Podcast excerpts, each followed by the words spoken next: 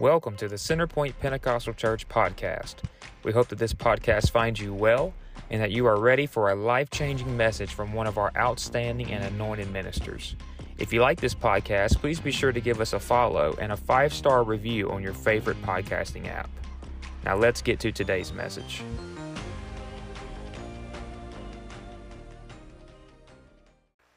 If you got your Bibles, turn to the book of 1 Samuel, chapter 30 verse 1.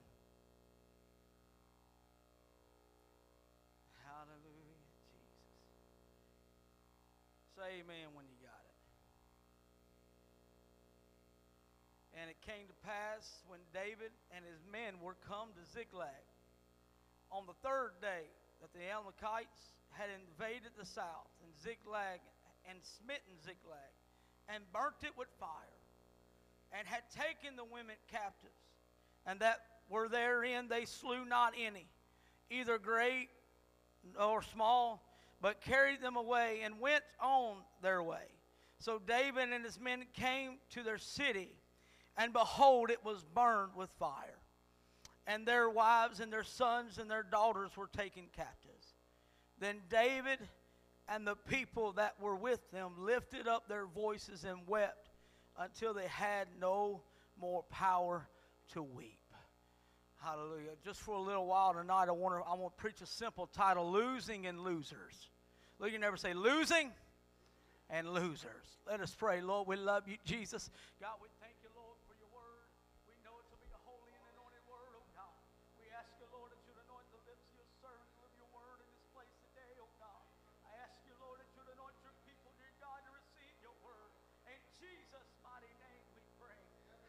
Hallelujah. Give the Lord a hand clap of praise while y'all being seated. Hallelujah. I was picking with Dad. Dad said, You coming to Center Point? I said, Yeah. He said, You better not be teaching. I said, I got the best Bible lesson.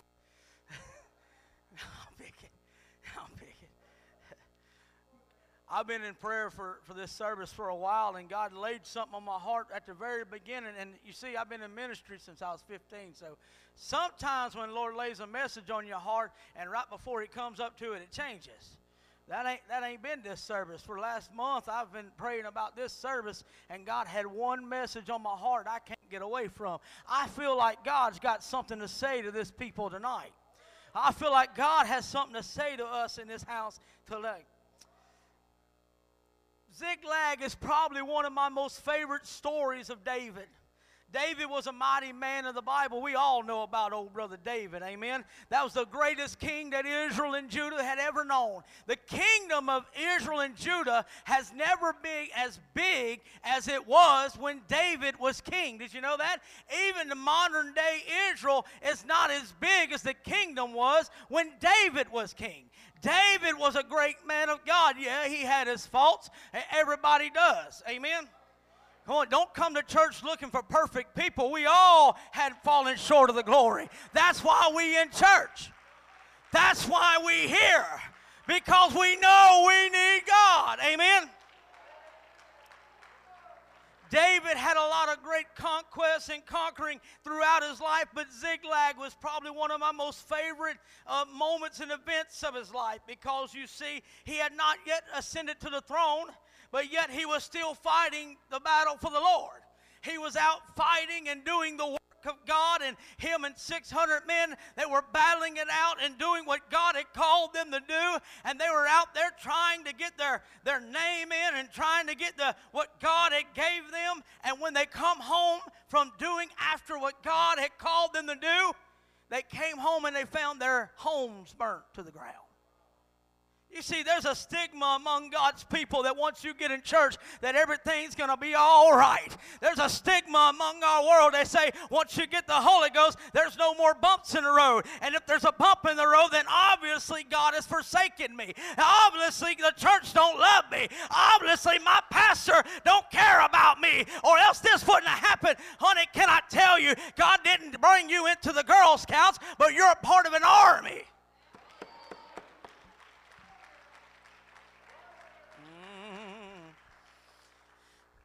It's amazing to me the people throughout my ministry that I've heard to say, well, it's just too hard to live for God. Have you tried living in the world? That ain't no cakewalk either. I'd rather have my trouble and God than my trouble without God. I'd rather live in the wilderness with the presence of the Lord than go to the promised land without God.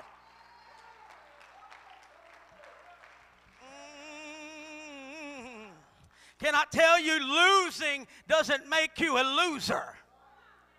We are sitting in a house full of people that's lost some things. You've lost some families to the world. You've lost some family to sickness. You've lost some financial situation. You've lost some peace of mind. You've lost some, uh, oh my God, you've lost some strength. You lost some joy. You lost all kinds of stuff.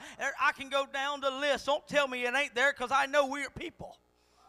We are people living in hard times, in a dark moment, in a, in a desolate land. I know there's some people we uh, I would losing some things, but it don't make us a loser.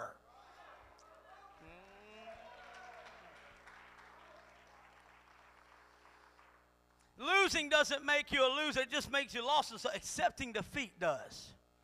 There's only one way that a Christian can lose out in this walk with God. That's if he closes up, throws in the towels, and walks out the door. God has rigged the fight for your victory. God has rigged the fight for your success. I need you to know that greater is He that is in you than He that is in the world. And if God be for us, then who can be against us? There might be mountains to climb and, and mountains to cross and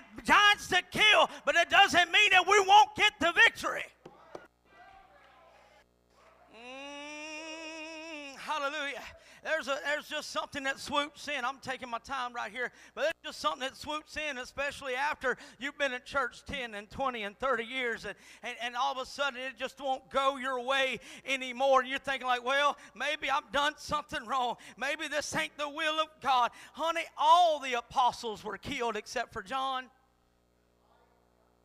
They all suffered martyrdom, and even John, he was boiled in oil. He was tied to a stake. He was tried. They tried to burn him at the stake, brother Pierre. And when the fire wouldn't consume him, they pierced him with a sword, and the blood went down, and it put out the fire. They couldn't shut him up. They couldn't kill him. They couldn't bury him. So they put him on an island called Patmos.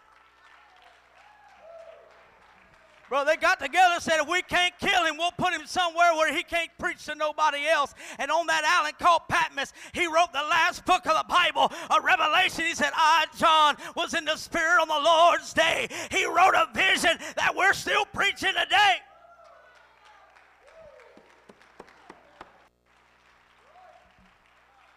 Come on, somebody. God made us warriors. He didn't make us Girl Scouts. Amen oh, we lost the battle. I just believe that God has more in store for the church than what we already have.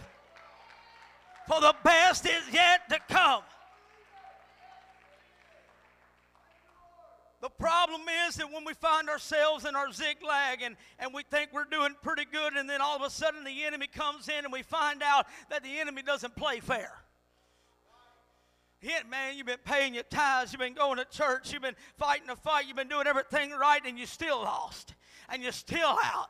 And it's just like a sucker punch to your belly. And you're like, oh God, what am I going to do? The Bible said that these men cried with all their power. They went with everything they had. They gave all in despair. The problem is there are too many people that decide to die right there. Oh, come on, somebody. There are too many people that said, you know what? This is the hill I'll, I'll lay down on. Come and get me, Lord. We don't want to be like Elijah saying, it is enough, God. Come and take me. I'm not better than my oh, old boo hoo on me. God didn't call us to have a pity party. God called us to be conquerors. I'm not saying it don't hurt. I'm not saying it didn't feel good. I'm saying take the pain and get angry with the enemy.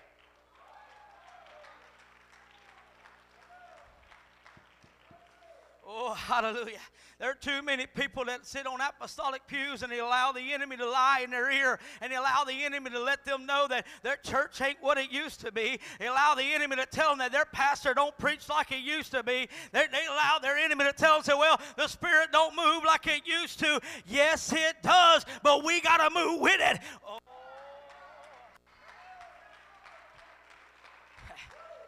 Was a man of God come to our church Wednesday night, and there was a lady in there that uh, they got the Holy Ghost, and there was a lady out there they went out to eat with that been get, had the Holy Ghost for a while, and he, she sat there and she looked at him and said, "You know, I don't think that woman got the Holy Ghost tonight."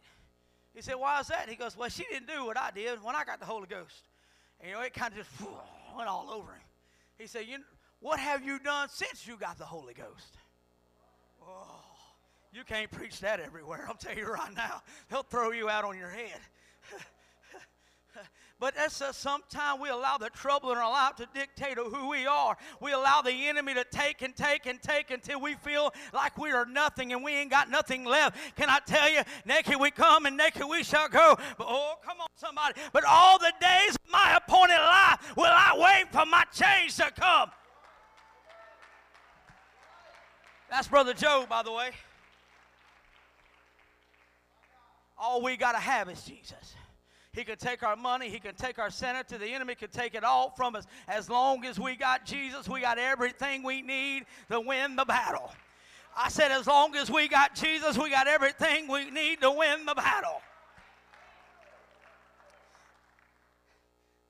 They're crying in despair and in their loneliness, and they made themselves a, a pool of self pity, Brother Beard.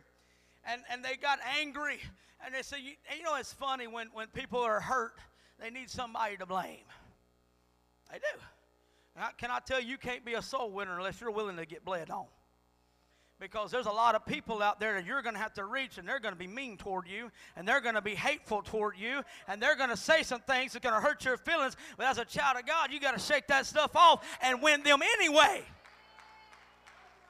Come on, somebody. We man, this is Facebook Live and she's going to kill me. But we buried a lady in Jesus' name this morning. And five years ago, she didn't like me very much. In the back of my mind, Brother Beard, I said, You already at church and you don't know it. If you'd been there our first meeting, you'd be like, My God, leave that woman alone. I'll tell you right now, thank God that there's some determined Christians in this day and hour. I ain't got to preach about me. You seen Granny come into church tonight. First time she ever walked into church, she had that look. Don't you touch me, preacher. Brother Hutto said, I was scared to death I ever been in my life. But look at her now, all sweet living for God. Hallelujah. Come on, ain't it good that somebody kept on trying? They could have looked at the nothing and said it ain't worth it. But there was somebody that kept on trying. When things don't go their way, that people tend to find somebody to blame and somebody to fall on, some scapegoat in their life, and the men all turn to David. They sought to even kill him. You know, there's sometimes you can't depend on nobody. We're too dependent on other people. Our walk with God depends too much on everybody else's walk with God. It's not about them and it's not about him and it ain't about her, it's about you and him. Come on, somebody. It's just like the very beginning. You got to do your first love, your first works over again. It ain't about if mama's living for God or my wife's living for God or my grandkids living for God. I made my mind up a long time ago that I'm going to live for God today, tomorrow, and forever. If I got to do it alone, I'm going to make heaven. You'll be surprised what kind of victory comes out of an attitude like that. The most amazing thing about this uh, time in David's life when everybody decided that's it, you're not the man, you you, you deserve to die. In that moment, most of us ministers, you know what, we'd, we'd probably fall back in our chairs and say, you know what, I ain't the man. Maybe I'm not the man. This wouldn't have happened if I wasn't. But David was not that man to accept defeat lightly. David, throughout his whole life, had his mistakes, but he didn't know how to quit. David didn't do everything right, but he didn't know how to fall correctly. He didn't know how to stay down. We need that spirit in us that when the enemy comes against us, we don't know how to give up and we don't know how to give in, but we keep pushing forward. Verse 6 said David was greatly distressed for the people's sake of stoning him because the soul of the, all the people were grieved, every man for his sons and for his daughters. But David, look, you never say, but David. But David encouraged himself and the Lord his God. Didn't say the Lord God. It said the Lord his God. He had a personal relationship with God. It didn't matter what they were doing, he knew what they were doing.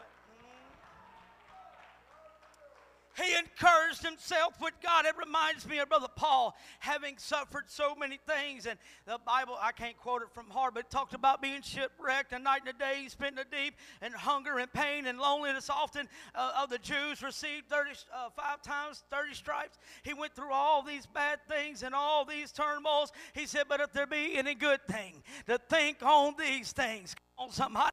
If there be any good report, if there be any virtue, if there be anything positive, we got to focus on what God has done in order for us to get to where God is going.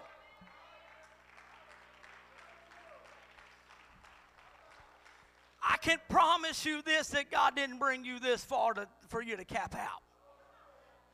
There is no limits to the power and the love and the grace of God. Amen. Come on, somebody. We ain't begin to see. We ain't begin to hear. We ain't begin to be a part of the revival that God has for this people.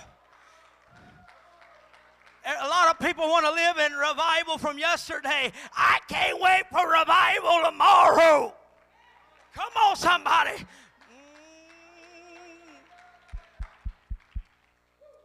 David encouraged himself in the Lord. Sometimes you got to talk to yourself.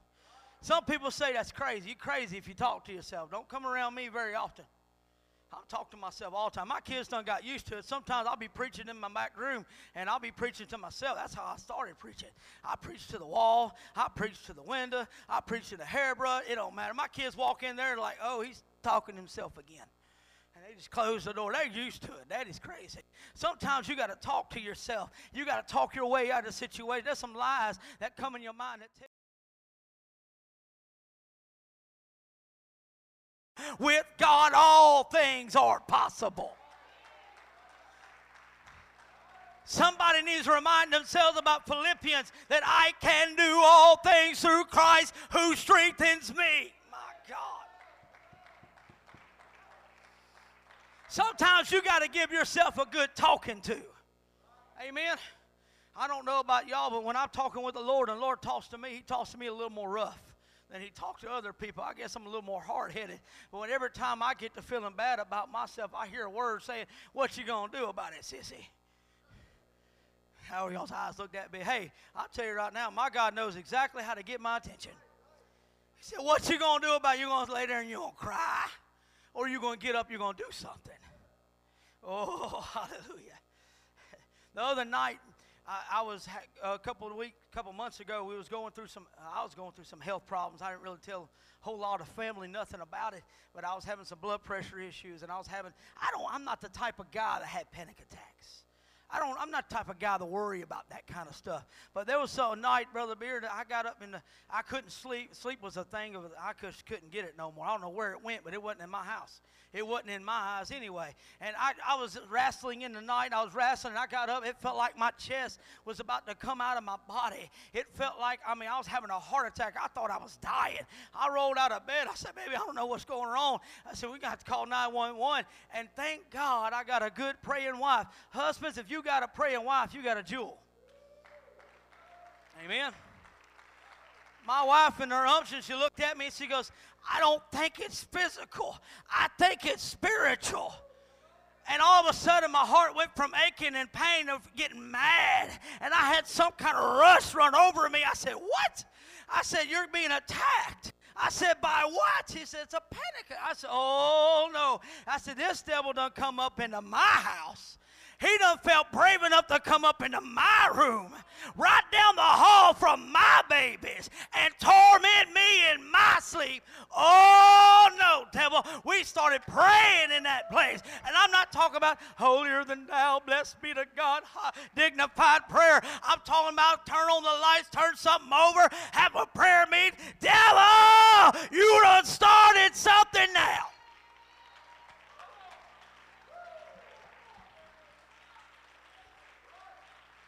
Never in my life did I ever think he'd have the gumption to attack me in my own home, but he thought about it different after that. I slept good after that. My God. Sometimes we got to get tired of being kicked around. Sometimes we just got to get tired of losing. Sometimes we just got to get tired of our situation and decide that I'm going to eat.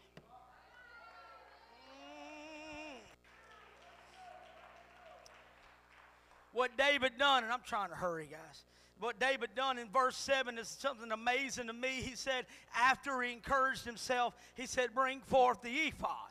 Most ministry, and I've heard it preached this way, and I'm sure it helps this way. The ephod we know is a garment of praise. Amen. But most time we preach that as he brought the ephod on and he worshiped his way into, into uh, uh, confidence.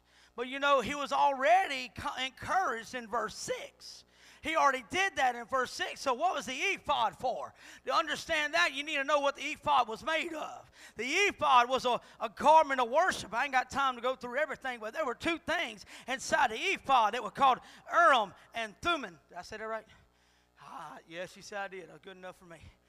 There were two prophetic stones that were behind the chest plate of the man of God, of the priest. They were prophetic stones. Right behind the children of God, there were some stones of direction, some stones of prophecy. I need you to understand the priest without prophecy worships out of the will of God. I'm, I, hold on, I'm getting somewhere. The Bible said that faith without works is dead. Amen. But can I tell you, there are people without a vision will perish. You, it's not enough to go to church. You got to have a vision of what you want in God.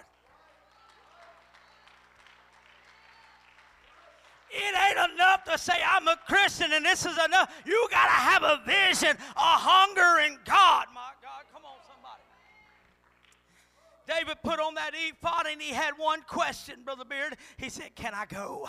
Can I go? Can I go to the enemy, God, and take it back? Can I go out there, oh God? Give me a chance to fight. He had one vision and one hope in his home. He said, I want it back.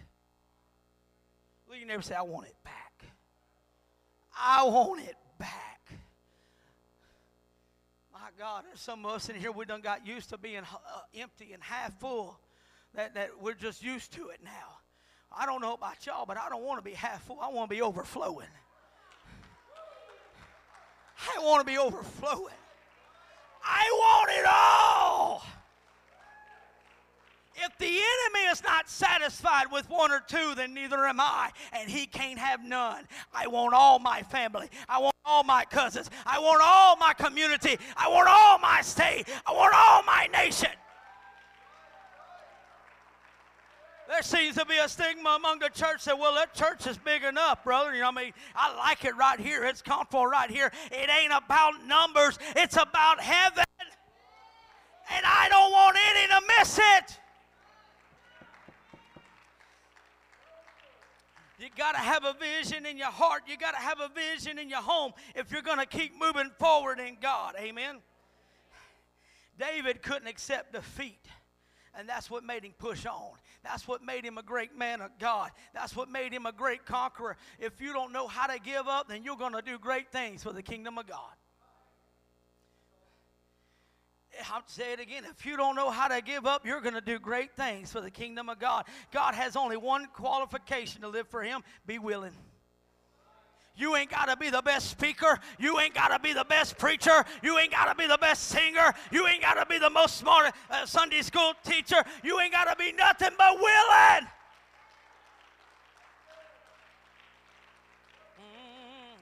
David understood that what he was fighting for was more valuable than what he was leaving behind. It was too valuable to let it go. It was too valuable not to fight. It was too valuable not to keep pushing forward. On the valley, looking, overlooking uh, the giant Goliath, the whole nation of Israel, the army of God was shaking, and that little bitty David looked over and said, Is there not a cause? See, David, even at a young age, understood that the devil don't stop with an inch. We let him take our peace of mind, and he'll take our joy. We let him take our joy, and he'll take our salvation. He, we let him take our salvation, and we let him take our baby salvation, and future generations to come. Come on, somebody. David was smart enough to know don't stop with an inch, so we had to draw a line right here. We need an understanding that is there not a cause? Is there not a reason to be on fire? Is there not a reason to continue the fight?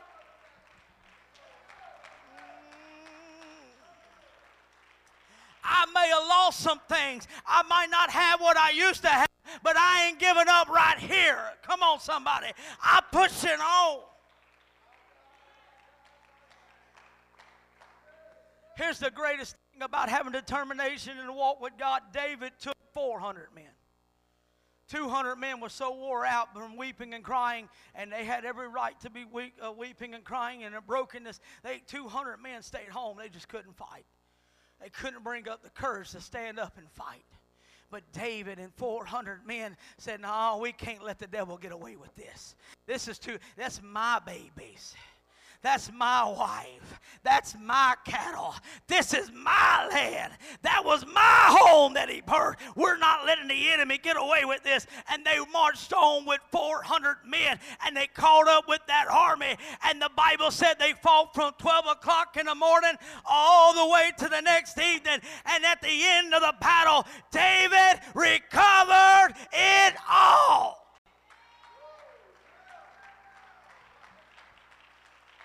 Here's the big thing He didn't just recover his stuff. They didn't just recover the 400 men stuff, they recovered it all. Even the men that stayed home, they fought the battle and they brought it back home. There's some people that won't even fight for themselves in the house of God. That's okay. That's why we're a family. That's why we're a brotherhood, a sisterhood. When you ain't got the prayer to pray, I'll pray for you. When you're going through hard times and you don't know which way to go, I'll help you. And when I fall, I you're going to be there for me. That's the best thing about living for God, and nobody fights alone. Greatest family I've ever been a part of was God's family. God's family will love you like nobody else. God's people will love you like nobody else. I mean, you got blood family out there, but they don't love you like God's family love you. Come on, somebody. This place is a good place. If God is the father, then the church is the mother. This is where I come to be fed. This is where I come for nourishment. This is where I come for strength. That's where I come for encouragement. This is where I come for joy. But among my people, when we're worshiping in one mind, in one accord, spirit and in truth. Come on, somebody. I can't make it without my brothers. I can't make it without my sisters. The amazing thing is, when they recovered everything, they brought it back.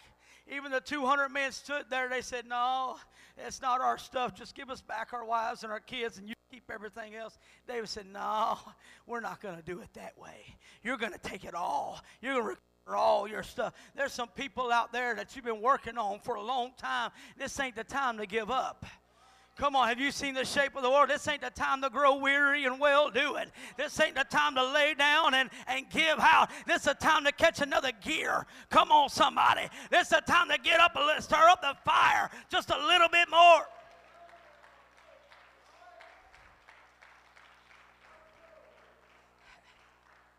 We might be down, but we're not out. We might be weary, but we're not done. Micah 7 and 8, my favorite scripture in all the Bible, said, Rejoice not against me, O my enemy, for when I fall, I shall arise. when I sit in darkness, the Lord shall be a light unto me. Mm. Woo, musicians, if y'all come. Hallelujah. I don't know what it is about this day and hour. It just seems to seems to be a, a stigma in our area that think that the church is weak. Not this church. Not this people. Can I tell you why? Because we know what it's like to lose and we're tired of it. I tell you why we're not going down in 2022 and the church is going up because we're sick and tired of being alone. We're sick and tired of living without joy. We're sick and tired of going home to burnt houses and burnt homes and lonely rooms. We're ready for revival. We're ready for harvest. My God. We're lost, but we ain't losers. We are winners. We read the back of the book. We win. Thank you for listening to today's message. We pray that it changes and impacts your life for days to come. If you would like to connect with us further, give us a like on Facebook at facebook.com slash Centerpoint Pentecostal Church or just search Centerpoint Pentecostal Church on Facebook. If you would like to join one of our services in person, the service times and address are in the podcast description. Thank you and God bless, and we hope to see you on the next episode.